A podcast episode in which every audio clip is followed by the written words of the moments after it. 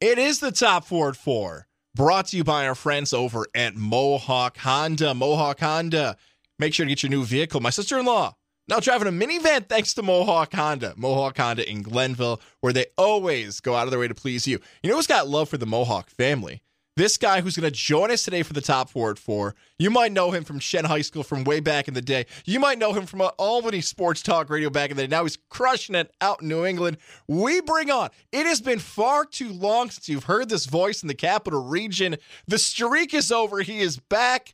Let's welcome in Brady Farkas. Brady, welcome back to the Capital Region Airways. It's been too long. It has been too long, guys. Good to talk with you. I'm I'm a little jealous. I'm sure Levac is uh, somewhere, uh, you know, a couple loggers deep, a couple porters deep. I kind of wish I were, but uh, you know, it's good to talk with you. I miss Levac though. Good to be back. You know how to do this as well. Let's just say you've gone through these stories, top four at four style before. You hear the music, you know what you're doing here. So I'll go story number four for you. And here we go. Baseball, a sport you know very well. We've got a story today involving Bryce Harper, who basically wants to take on the entire Colorado Rockies today. Harper loses it after that bat, screaming the former MVP, going nuts. His Phillies taking on Colorado. What do you make of this situation involving one of the best players in baseball having an absolute tirade over the Colorado Rockies? This is all because the reliever like clapped his glove too hard in the uh, in the Phillies dugout direction. Yes. Yeah. So, um, one, I've never heard of the Rockies reliever, so I probably wouldn't be doing that. Also, the Rockies are in last place in the division. I also think they're the most irrelevant team in the sport. Not the worst, the most irrelevant team in the sport. So I don't know that I'd be looking to uh, to do this if I were the no-named reliever. That said, I kind of like it from Harper. I know people are, oh, what a knucklehead and blah blah blah, and you should be better than that. I kind of like a guy making 300 million who's willing to say, you know what, I'm not too pretty and too proud to go out there and, and stand up for my guys. Look, he just he he been out since last October. He's got a lot of pent up energy here coming back from the Tommy John surgery. I kind of like a guy who's willing to get into it a bit. Something about Bryce Harper always being crazy has just now has me shrugging my shoulders like, oh, Bryce Harper had an F bomb tirade against another team. It was yelling and screaming. His hair was, oh yeah, didn't he do that like a year ago? And then like three years ago, like this is his thing. And I don't know if that's an excuse. You know, we could do the thing like, if you're a young baseball player, don't act like Bryce Harper. This is something you shouldn't be doing. But he's been doing this, it seems like his entire career, that if you're going to sign up for Bryce Harper, this is what you're going to get. Look, I've heard I've heard enough of Bryce Harper to know that he's matured. I saw people saying, "Oh, Bryce Harper, hey, he hadn't really matured, has he?" I've heard enough of Bryce Harper in the last several years to know that he has matured and he's not the same guy he was when you were watching him play for Syracuse in the minors, you know, a decade ago. Yeah, I wouldn't, you know, I wouldn't advise my young baseball players to go charge someone's dugout. But I like the guy. Look, we hear too often enough about how the most the highest paid player is always on the fringes of everything and doesn't want to get hurt. I like a guy who's in the middle of it. Look, no punches got thrown. He wasn't on the bottom of a scrum but a guy who goes out there and shows he's willing to fight for his guys, especially as his team is underachieving and you know has been under 500 most of the year and has high expectations and spent a gazillion dollars on Trea Turner. I like a guy who's there to ignite a fire. I'm sorry, I do. It makes us feel old that it seems like not too long ago, maybe that the John Randle face paint, the Viking legend, was the biggest criticism Harper used to get about how much eye black he used to wear, and now here we are in this spring talking about him. That's a clown question, bro. That's exactly right. bro. we move on to story number three. It involves former Indianapolis Colt and Atlanta Falcon quarterback Matt Ryan. Matt Ryan is going to social media today to announce his next step in his career. He wanted to make sure he said it in this Twitter post. This is not a retirement post, but he's moving on to the CBS Sports analyst role. He's going to be a part of both game broadcast and studio work for NFL Today on CBS. He has not announced his retirement. Matt Ryan, two part question here for you, Brady. One, how do you see him having a career as a broadcaster? And two, Hall of Fame quarterback Matt Ryan? Question mark. Uh, probably Hall of Fame quarterback Matt Ryan got to a Super Bowl, won an MVP.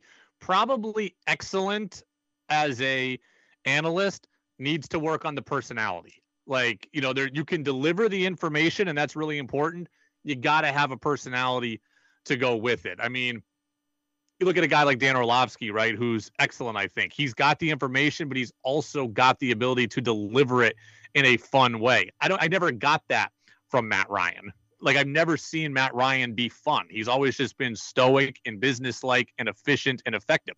He will be able to tell you what's going on in the telestrator. He will be able to diagnose a coverage. He will be able to make the listeners, the viewer smarter. And that's important. I don't see him you know, right now at least being all that fun. But they got broadcasting boot camps and they'll have, you know, practice games and scrimmage situations for him in the preseason. So I imagine he'll get better, but I think the personality is the thing I would wonder about uh, more than anything. If I were him, I'd urge him to do it now because he's not seeing the field anymore in Indianapolis. That's just going to be Anthony Richardson from week one. So if I were him, I'd go and do it now. It's a lot safer and a lot more fun than being the backup on the sideline for a bad team from the broadcasting side of it, the bar has been raised over the last few years because of Romo. And I know some people want to criticize him, criticize him now because of that second contract he got. How much Troy Aikman's getting paid by ESPN. I love Robert Griffin III. I think he's fantastic. He's nuts. I love it. You mentioned Dan Orlovsky, the quarterback trio and quartet and players you want to add to the mix of really good broadcaster, really good broadcaster. I would let him back off of the studio stuff and just let him do play by play, do the color commentary. Hey, here's what we saw in this play. That's okay. Like you mentioned, you've got to be a real character to do that studio everyday work. Maybe he'll be fantastic in a booth where he offers that insight and finds his own role. That second part you mentioned there about Anthony. Go ahead, Brady. Yeah. I guess I wonder when he's on the field, you know, when he's in a booth, what broadcast team is he on? Because I don't see him as, you know, broadcaster number one right now. But I, look, Trent Green to me is exactly what I'm thinking Matt Ryan is, right? Like smart, analytical, but doesn't have a ton of personality. If if Matt Ryan was in the Trent Green, you know, booth number three role, I'd probably say no big deal. But if we're talking about for the number one role, he's going to have to get better. Yeah, and that's what we've seen. A lot of these players come right from the field into those big time roles, and some people just aren't ready. It's like a rookie season for a new job. You've got to just find out what fits your style and more. As for his playing career, spot on about Anthony Richardson he is going to be the quarterback for the future for the Colts. They've got a new head coach. That whole organization is now set up for Anthony Richardson to have some success. And let's remember about Matt Ryan last year. We've seen this with Peyton Manning, Philip Rivers, Eli Manning, Ben Roethlisberger. When you're bad, you're bad. Like if you're a quarterback, Drew Brees, you have one bad season, it falls off fast. There were times last year, let's not sugarcoat with Matt Ryan. If there was a 15 yard passing play, he was giving you a solid 11 and a half yard throw. There were a lot of bounces out of Matt Ryan last year where you kind of thought, boy, we saw this with Rivers. We saw this with other old quarterbacks the Colts kept bringing in. I think he's toast. I think he's done. He's had a fantastic career 15, 16 years in the NFL. Like you mentioned, an MVP, a Super Bowl if they have the 28 to 3 lead. I would, if I have to ask if he's a Hall of Fame quarterback, I would lean towards no, but he is right on the fringe. I think his discussion about whether or not he's a Hall of Fame quarterback is closer than Eli Manning's just because Eli's two Super Bowls, relationship with the press, the family. I think his discussion for Hall of Fame quarterback is far more fascinating than Eli's. I thought Matt Ryan was done years ago, and then he gets to the Super Bowl and, and won the MVP and proved me wrong. And I guess maybe just having Kyle Shanahan as your OC was the reason for that. But uh, you know that can make anybody look good, as we saw with Brock Purdy, Jimmy Garoppolo, and others. But um, yeah, I think Matt Ryan's done. I think he's cooked. Story number two involves the slate of games here in the Major League Baseball calendar. The Mets and Nationals just a few minutes away from getting their afternoon contest underway. Patrick Corbin, some Central New York love there on the mound for the Nationals. Peterson gets a start for the Mets. The Yankees take on the Blue Jays. I'm going to get back to that comment you just made because that's very funny. Just like that. I don't know how many people caught what you just did. 707 first pitch there out in Canada for Blue Jays Yankees and right here on your home for Red Sox baseball Fox 95 9 and 980. Our coverage gets underway at 610 as the Red Sox host your Seattle Mariners. We're going to get to that Mariner Red Sox preview here in a second, what people can expect out of the Mariners tonight. But first, let's go back to that noise you made about Patrick Corbin, Nationals Mets. Somebody who's not too far away from your age, why were you grunting about poor Patrick Corbin?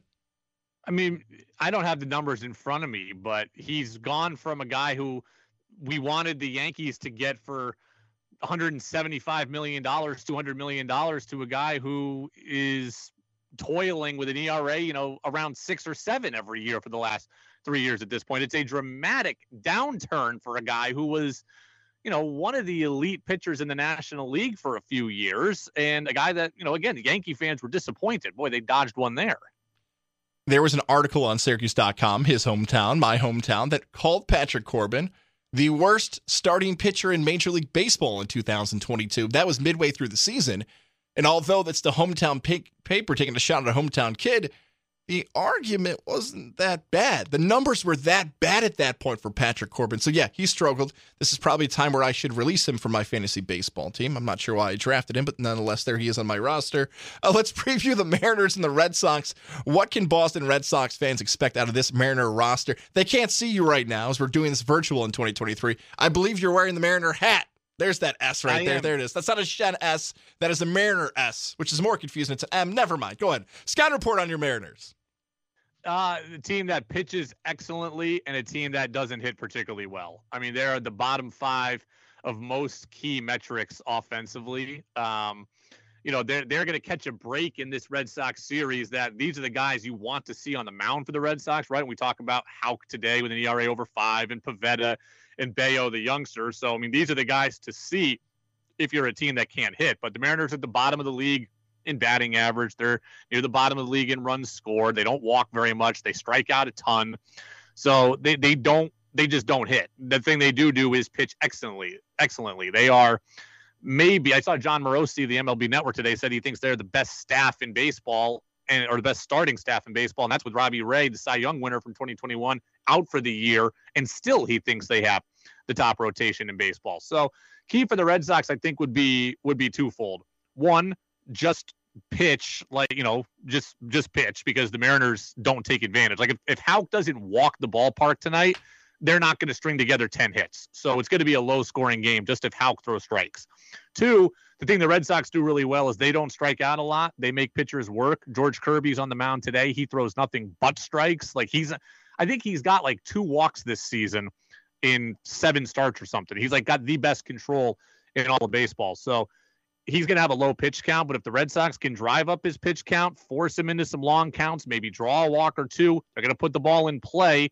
And because he throws so many strikes, they're going to have a lot of chances to hit today. So, you know, I, I think the Red Sox have been swept twice this year previously and then won three straight games. So since they got swept by St. Louis, they're going to go and sweep the Mariners. I'm going to be grumpy.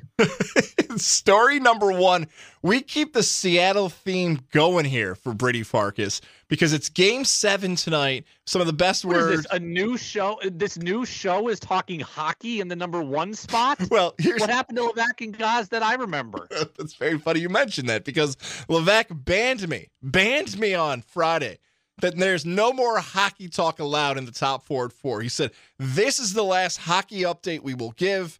We are done with the playoffs now that the Islanders, now that the Rangers are done. But here I sit with a Seattle sports fan in Brady Farkas. Are you a Kraken fan?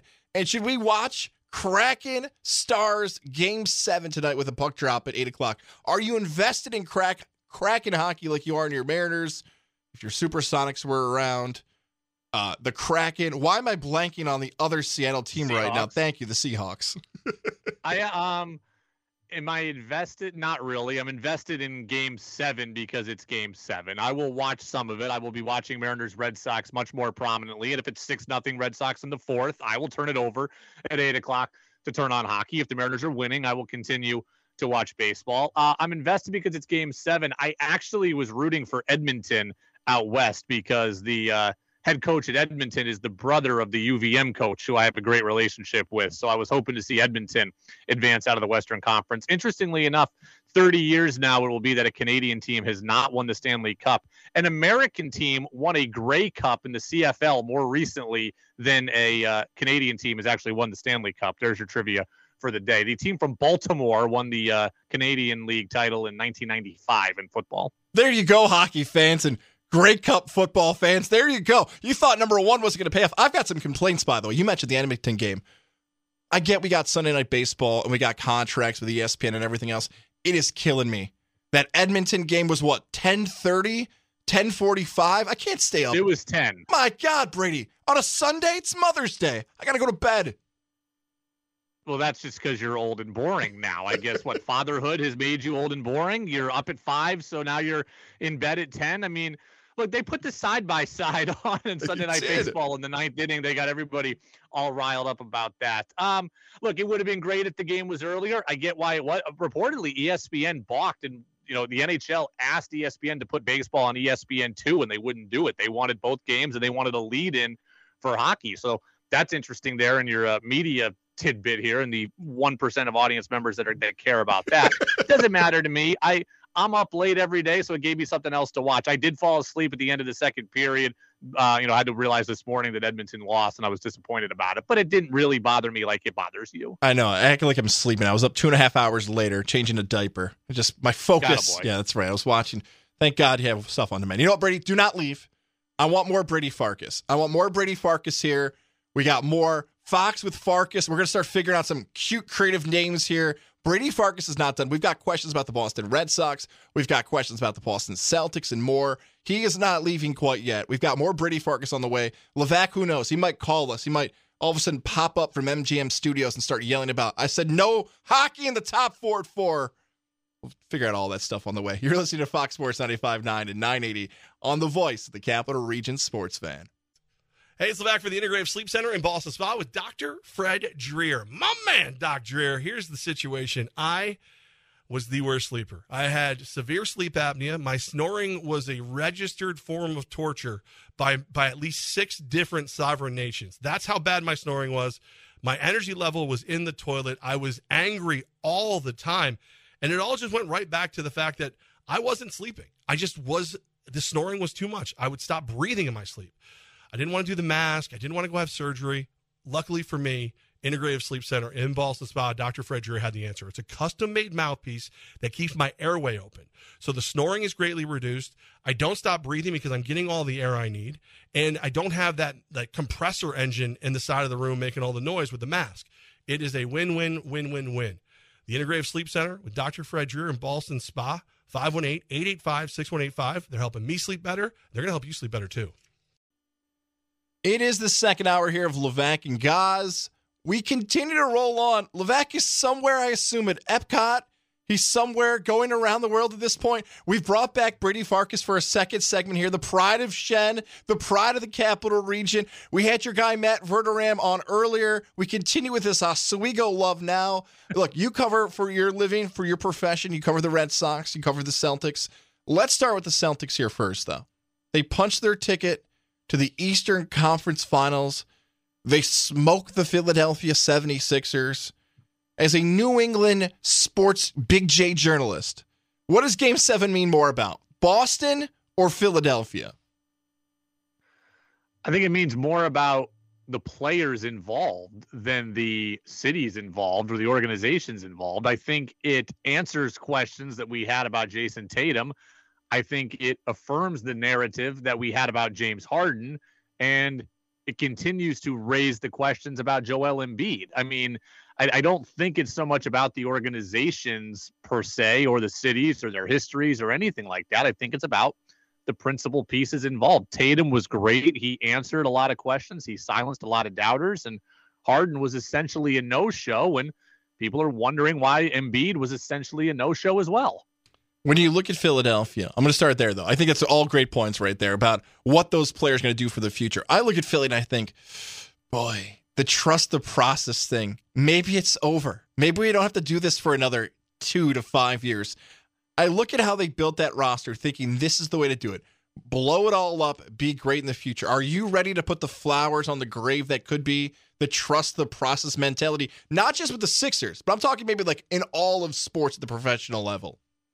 No, because sadly we have seen that the bottoming out to get good has worked. Now there are times where it doesn't work and there are times where it blows up in your face, but I think that the Houston Astros are a perfect testament of bottoming out, turning into a world champion, and now sustained greatness.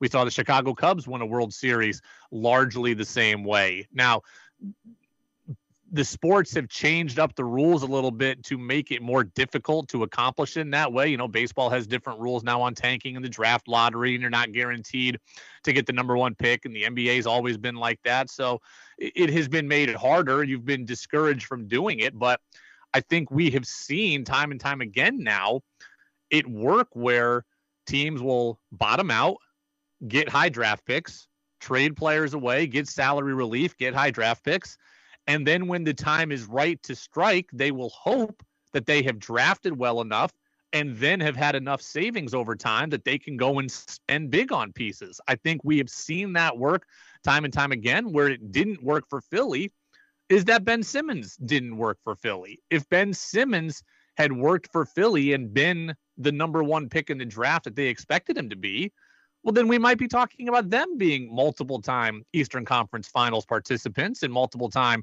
you know, uh, NBA Finals champions, etc. So you have to do it right. Not everybody is the Houston Astros. The Chicago White Sox right now are a testament to that. The Cincinnati Reds right now are a testament to that of it not working. But when it works, boy, does it work. We know New York sports fans can be very tough when it comes to their coaches and their success or lack thereof, and they'll face criticism. New England sports fan is not much different, and we have a recent history of New England sports fans being critical of coaches that have come by organizations at the professional level. I'm very fascinated, though, by how Celtic fan views Doc Rivers. Yes, he helped the team win a championship, but Doc Rivers has had his disappointments, to say the least, in the postseason. How do you get the vibe of how Celtic fan and New England sports fan in general views Doc Rivers' legacy as a head coach? Yeah, I mean, I admittedly don't talk about it too much, but the last person I talked about Doc Rivers with basically said Doc isn't a big game coach. He has the reputation. The reputation is fair. Anybody could have won with the Celtics big three, and they were doing the the big three before anybody else was. So it was really just them on an island, and you know, he was kind of gift wrapped a title. That's people's perception of Doc. I don't follow Doc enough. I wasn't here when Doc was here, and I wasn't following the Clippers that closely when Doc was in LA. So, you know, I don't have a strong opinion on if he is, you know, bad at set plays. He's bad out of the timeouts. He doesn't do the proper. He doesn't have the proper starting lineup. I, I don't have that much of a gauge on Doc. I just feel bad when people's narrative when when there's a narrative about somebody and I don't know that it's true. I mean, James Harden had nine points yesterday. Okay. Doc Rivers wasn't going to change that, right? James Harden purposely drove to the basket and kicked it out every time that he shot. He, he took 11 shots. He refused to get to the free throw line. I mean, that that's who management acquire. It's not a Doc Rivers thing. So is it fair for his career? Maybe. Is it fair for yesterday? Probably not. When the MVP gets 15 points and I believe it's the largest drop off in a game seven from an MVP to his points per game in the season to a game seven. When your MVP does that, and when Harden does that, I have a hard time blaming Doc Rivers. Brady Farkas joining us. You may have heard him in the past here in the capital region. Shen High School's own. You can follow him on Twitter at WDEV Radio Brady, the Payoff Pitch podcast as well. Always great things Brady's providing for us. I got some questions about the Red Sox coming up, but I want to close with this on the Celtics. Jayson Tatum and his legacy, and we talk about him as a basketball player and where his future could be. I look back at that dunk not too long ago and think, man, could you imagine? I'm talking that series against LeBron all of a sudden him dunking over LeBron. If Boston had won that series, how different could we have viewed Jayson Tatum? He struggles in game six. He comes back in game seven and has that type of performance. Brady, it feels like there's this level, and you know, Nick Wright here on our Fox affiliate, people love talking about the superstar level, the great play. Tatum 2022 and 2023, I think we need to start talking about him as what? Top three? Top four player in the NBA right now. Uh man, I I don't know if I would go top three or top four. He's certainly top ten, and he's not ten. I mean, he's in the top ten. Um, the thing for him about answering the questions is one, the consistency, and two, kind of having what we saw yesterday, right? Like my biggest knock on Tatum, and there haven't been many of them, but my biggest knock on Tatum has been that he kind of lacks the killer instinct. And that doesn't mean he's not competitive, and that doesn't mean that he's soft. I just think that Jayson Tatum is a generally nice guy and is a generally quiet person. And there have been times where when you'd want to see the competitive fire come out, it doesn't. Jaylen Brown is the guy who I think lately, at least for me, like that's the guy I would have wanted with the ball on the line, needed to go and get a bucket because Jaylen Brown has that competitive drive about him and he shows that outward emotion. So the question had been there about if Tatum has that in him. And yesterday silenced that, at least for me. I mean, you come out off what you did in game six, and I think he was 0 for 13 to start in game six. At one point, he was definitely 1 for 14 didn't score a field, you know, didn't have a field goal until the fourth quarter of uh, of game six. Comes out, gets 51 points, hits a bunch of threes. I think he had six of them, if I'm remembering correctly. He was hitting shots in guys' faces, tough shots. He let the game come to him. He showed that killer instinct, that that have to, that want to, that competitive drive, which is something that at least I had questioned about him, and I think a lot of people questioned that about him. You know, his ability to to bring it in big games. He was great last year in game six against Milwaukee, but that came off the heels of a bad game five for the Celtics again. So putting it all together, being consistent, doesn't have to be 51 every night, but you know, got to be 27, 28 and efficient every night. And it hasn't always been that. But yesterday, at least, uh, answered a lot of questions for me. Well, let's flip it over to the Boston Red Sox. You're home for Red Sox baseball here in the capital region, right here, Fox 95.9, 980, 1031 HD2. All different ways you can listen to the Boston Red Sox here locally. Red Sox coming off that series against the Cardinals. St. Louis takes all three games, and now as we speak, the Red Sox have moved backwards now into last place in the AL East. When you've been evaluating this Red Sox team, just coming off the absolute hot streak, look like a different team. Maybe early in the season, fans had questions. I'm struggling. I have to admit, I'm struggling to get a good hold of what this Red Sox team can be. Do you have a better grip on what we can expect from this Boston squad throughout this regular season? They're better than we thought they were. And I and I thought or they're better than people thought they were. I thought the Red Sox all along were going to be better than their projections indicated but I think the Red Sox are ultimately a fourth or fifth place team in the division. And it's unfortunate that they play in such a great division because I think you are going to see where they would be in second place in this division and they'd be two games out of first in that division. They're better than expected. The thing that has been good for them is that the starting rotation has been healthy, right? They they came in injured to start the season, but once everybody got rolling, They've been healthy enough, and that has allowed a lot of other things to happen, right? Because the bullpen has been a lot better. Jo- uh, Josh Winckowski's been excellent. Kutter Crawford, when he was healthy, had been excellent. We knew about Jansen. We knew about Chris Martin. What has happened is the rotation has stayed healthy, and it has allowed those swing guys to stay in the bullpen and strengthen the pen. If Sale had gotten hurt again, if uh, Kluber had gotten hurt again, then those swing guys would have had to move to the rotation. The rotation would have been worse. The bullpen would have been worse. But because the rotation has stayed largely healthy, or at least healthy enough, it has allowed everybody to be in a role that is conducive to them. Yes, they've dealt with Paxton being out. He's now back. They dealt with Whitlock being be- being out, but they've got Bello now. So they've got five guys who should be starters as starters, and it has allowed the bullpen guys to remain there which has certainly helped. With that being said, plus the Yankees now sitting in fourth place, but trying to find their footing with Judge getting healthy. The Baltimore Orioles are exciting brands of baseball. I know you had Kevin Brown on the podcast recently. Baltimore so much yeah. fun to watch on social media. Toronto has always been active with their young talent and still trying to find where they pace in this division. Is it Tampa and everybody else in the sense of this team, the Tampa Bay Rays, can sit on top of this division maybe from now until September. I, I'm looking at Tampa and saying, man, everybody else is good, but Tampa's really good. Tampa is really good, but Tampa has real injury concerns, right? Jeffrey Springs is out for the year with Tommy John surgery. Drew Rasmussen is out for at least the next eight weeks. Imagine he's got to ramp up after that. So it's probably really three months, if even. He's got a flexor strain, which flexor strain leads to Tommy John surgery in my in my world. So I'm not sure we're going to see Rasmussen again this season. Tyler Glasnow is a walking injury risk every time he takes the mound. He's going to come back, but how long is he going to be around for? So the Rays are really really good, and I know it seems like they can just plug and play and be good, but every time you lose somebody, the questions become greater. Now, I would imagine they're they're locked into a playoff berth at this point by virtue of a good of a great start, of a historic start. But I don't know that I'd pencil them in guaranteed for the division title, and I certainly wouldn't pencil them in for the pennant. I mean, Toronto is the team that I I picked them to win the World Series at the beginning of the year. That lineup is so good. It's now so balanced. Brandon Belt is starting to hit. They got Kiermaier, so they've got righties and they've got lefties. They're pitching needs to figure it out a bit. Manoah hasn't been as good. Berrios was okay the other day, but he's really struggled since getting to Toronto, or at least getting the contract extension before last year. So Toronto is the team I think is actually the team I would fear the most come playoff time. Doesn't mean they're going to win the division, but that's the team that if I'm playing them, that's the team I'd want to play least. That's for sure. We've seen so many rule changes too in baseball here in 2023. The base is getting a bit bigger, not according to what Instagram has shown us, where there's absolute balloons, but they're not that big. But pitch clock, we've seen and shift. We've seen so many things that have affected baseball overall, and the games have been shortened as well.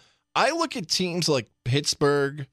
I look at teams like Arizona. I know we just mentioned Baltimore. I've developed this theory that these bad teams in the past few years are teams that have benefited from the rule changes. Because some of these really good teams, we could mention the Yankees in this mix, maybe Houston as well, hey, we built our roster for this style of baseball. We can win like this.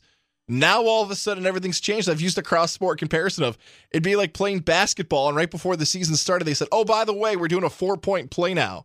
Somebody's going to benefit from a four point play because they have a roster built for that. Have you seen that at all at some of these teams, especially the younger teams, or we can use the term rebuilding? Might be teams benefiting from the 2023 rule changes?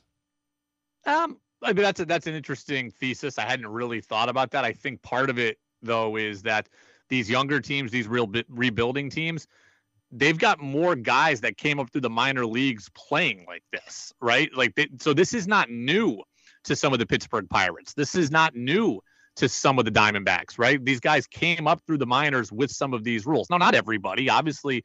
Andrew McCutchen didn't come up through the the minors playing like this, but they're these teams that have you know rebuilt over the last few years and are giving opportunity to young players these are guys who came up playing this way and they're more used to it and this was something that they were more kind of indoctrinated with. So it is interesting though to see the split. You look at the teams that we thought would be really good or the teams that were really good last year.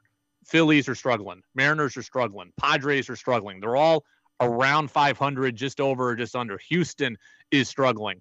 And then you got teams like pittsburgh and arizona and um, some of these nice stories. We'll see if they can last. But you know, these teams that uh, weren't good last year that are turning around this year. It's been a fascinating early season as we hit the quarter pole. He is Brady Farkas. He is back in the capital region talking sports. It is so good to have him. We had him for the top four at four. We've got him again. Brady, now that Levack could be lost over the next few days, please do not turn off your phone on me. Keep your camera up. I have a feeling this won't be the last time we hear this voice on Fox 95 9 to 980. So if you don't mind, I might call you a few more times this week. Nah, please do. I always look forward to uh you know, I've only ever been back on in Albany. It's been now seven years. Seven years since I left. I, it's been this will be seven years this September. So six and a half years. It's been six and a half years since I was last on Albany radio. I've gotten one call ever from a radio or TV station in that time. So if you bring me on later this week, you'll double uh, the rate of times I've been heard in the 518 in the last six and a half years. It's done. You will be back tomorrow, same time, right here. I'll talk to you tomorrow, my friend. Sounds good, buddy. Look forward to it. We got more on the way. We're going to close out this episode of Levack and Goz. We got the play of the day thanks to Mohawk Chevrolet. That's all coming up next here on Fox 95.9 and 980. Hey, it's Levack from Mohawk Chevrolet. I love Mohawk Chevy with the new vehicles. I have a great, uh, just average of finding great vehicles. I'm batting a thousand going to Mohawk Chevrolet with my Silverados and all those things. But now Mohawk Chevrolet is introducing Car Bravo. Forget what you know about buying and owning used vehicles. Car Bravo has changed the game. You can choose any make or model, not just Chevrolet, whether it be Ford, BMW, Nissan, Jeep, whatever it is. If you can name it, you can buy it certified from Mohawk Chevrolet. Check out these amazing features from Car Bravo. At home test drives available upon request. Buy or sell your vehicle from the comfort of your home, the dealership, or even the beach. Delivery to your front door or location of your choice. Guaranteed limited warranty on any make or model, backed and serviced by trusted, uh, the trusted automotive dealer and leader. Mohawk Chevrolet, 126 point inspection, free Carfax vehicle history report, roadside assistance anytime, day or night, courtesy transportation during a warranty repair. Car Bravo, the latest way to find new roads and go out of your way. The latest way to find new roads at Mohawk Chevrolet, where they go out of their way to please you. It's Levac and Goz on the voice of the Capital Region sports fan, Fox Sports 95.9 and 980.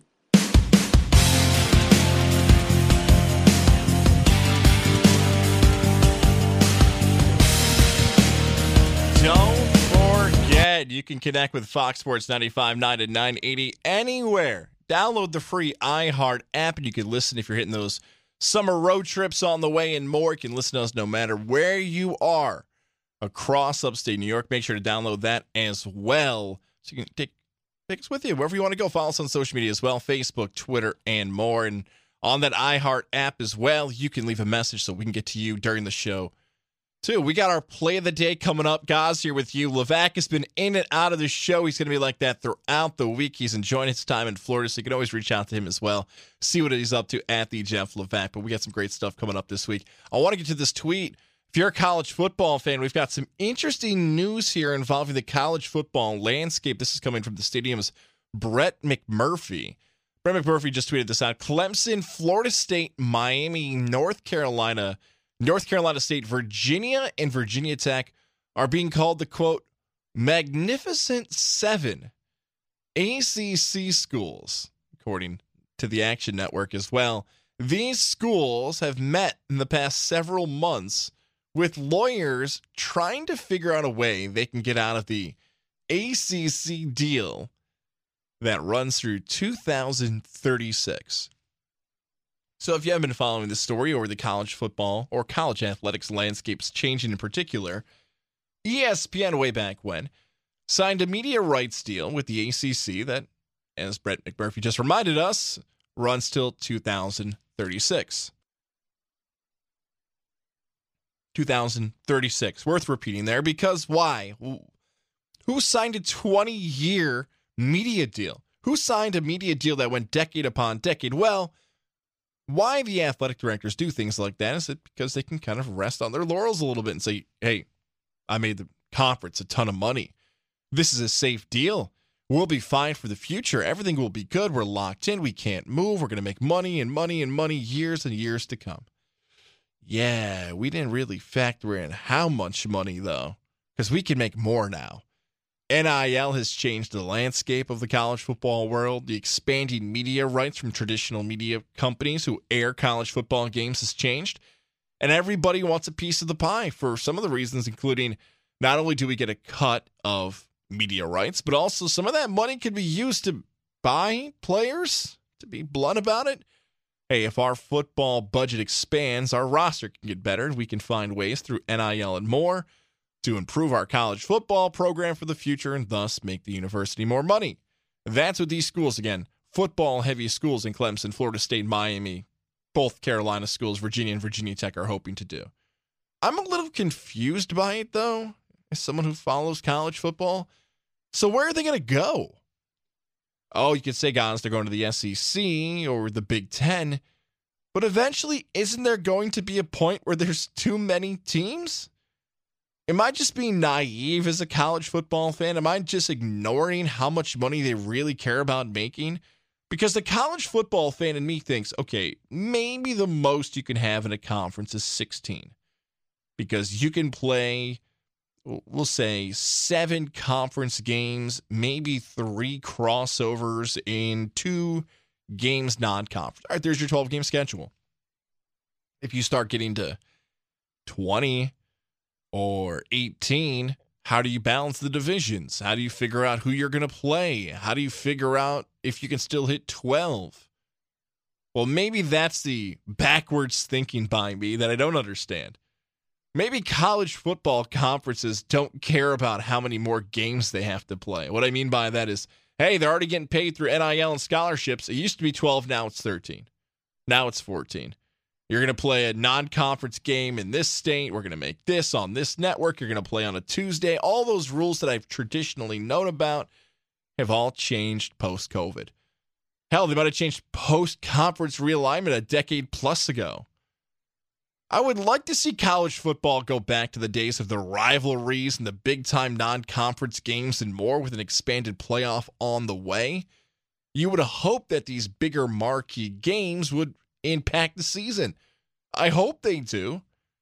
But it seems like these schools, those ACC schools, the Pac 12 schools that are heading to the Big Ten, and the schools that have already made the moves in the past have had foresight into what this actually could mean for college athletics.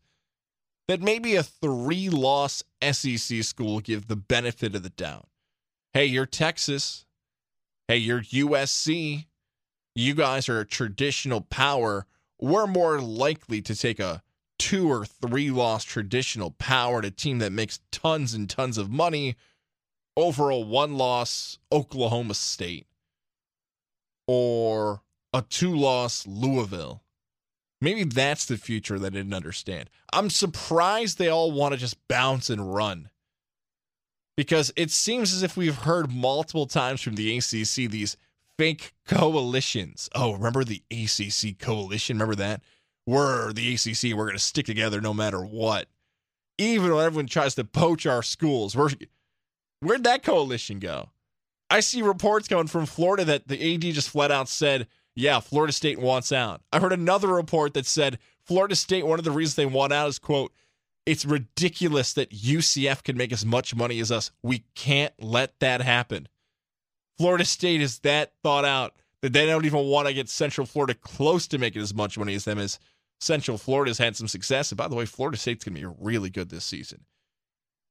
Realignment, conference jumping, and more is still possible in the college football landscape. And we continue to see that move more and more at the NCAA future. What is it? Four conferences? Three conferences? Two conferences? 15 games? None of that stuff is off the table. Slovak Goz here with you on Fox Sports Radio 959 It is time. I'm going to do a little drum roll here for our play of the day. Play of the day brought to you by our friends at Mohawk Chevrolet. We are going to be at Mohawk Chevrolet, by the way, on May 25th. So mark that on your calendar. That is going to be our first live show out in the capital region. Put on your calendar right now. We're going to be at Mohawk Chevrolet on May 25th. That is a Thursday. Come join us. We're going to be live on location, seeing all our great friends over at Mohawk Chevrolet.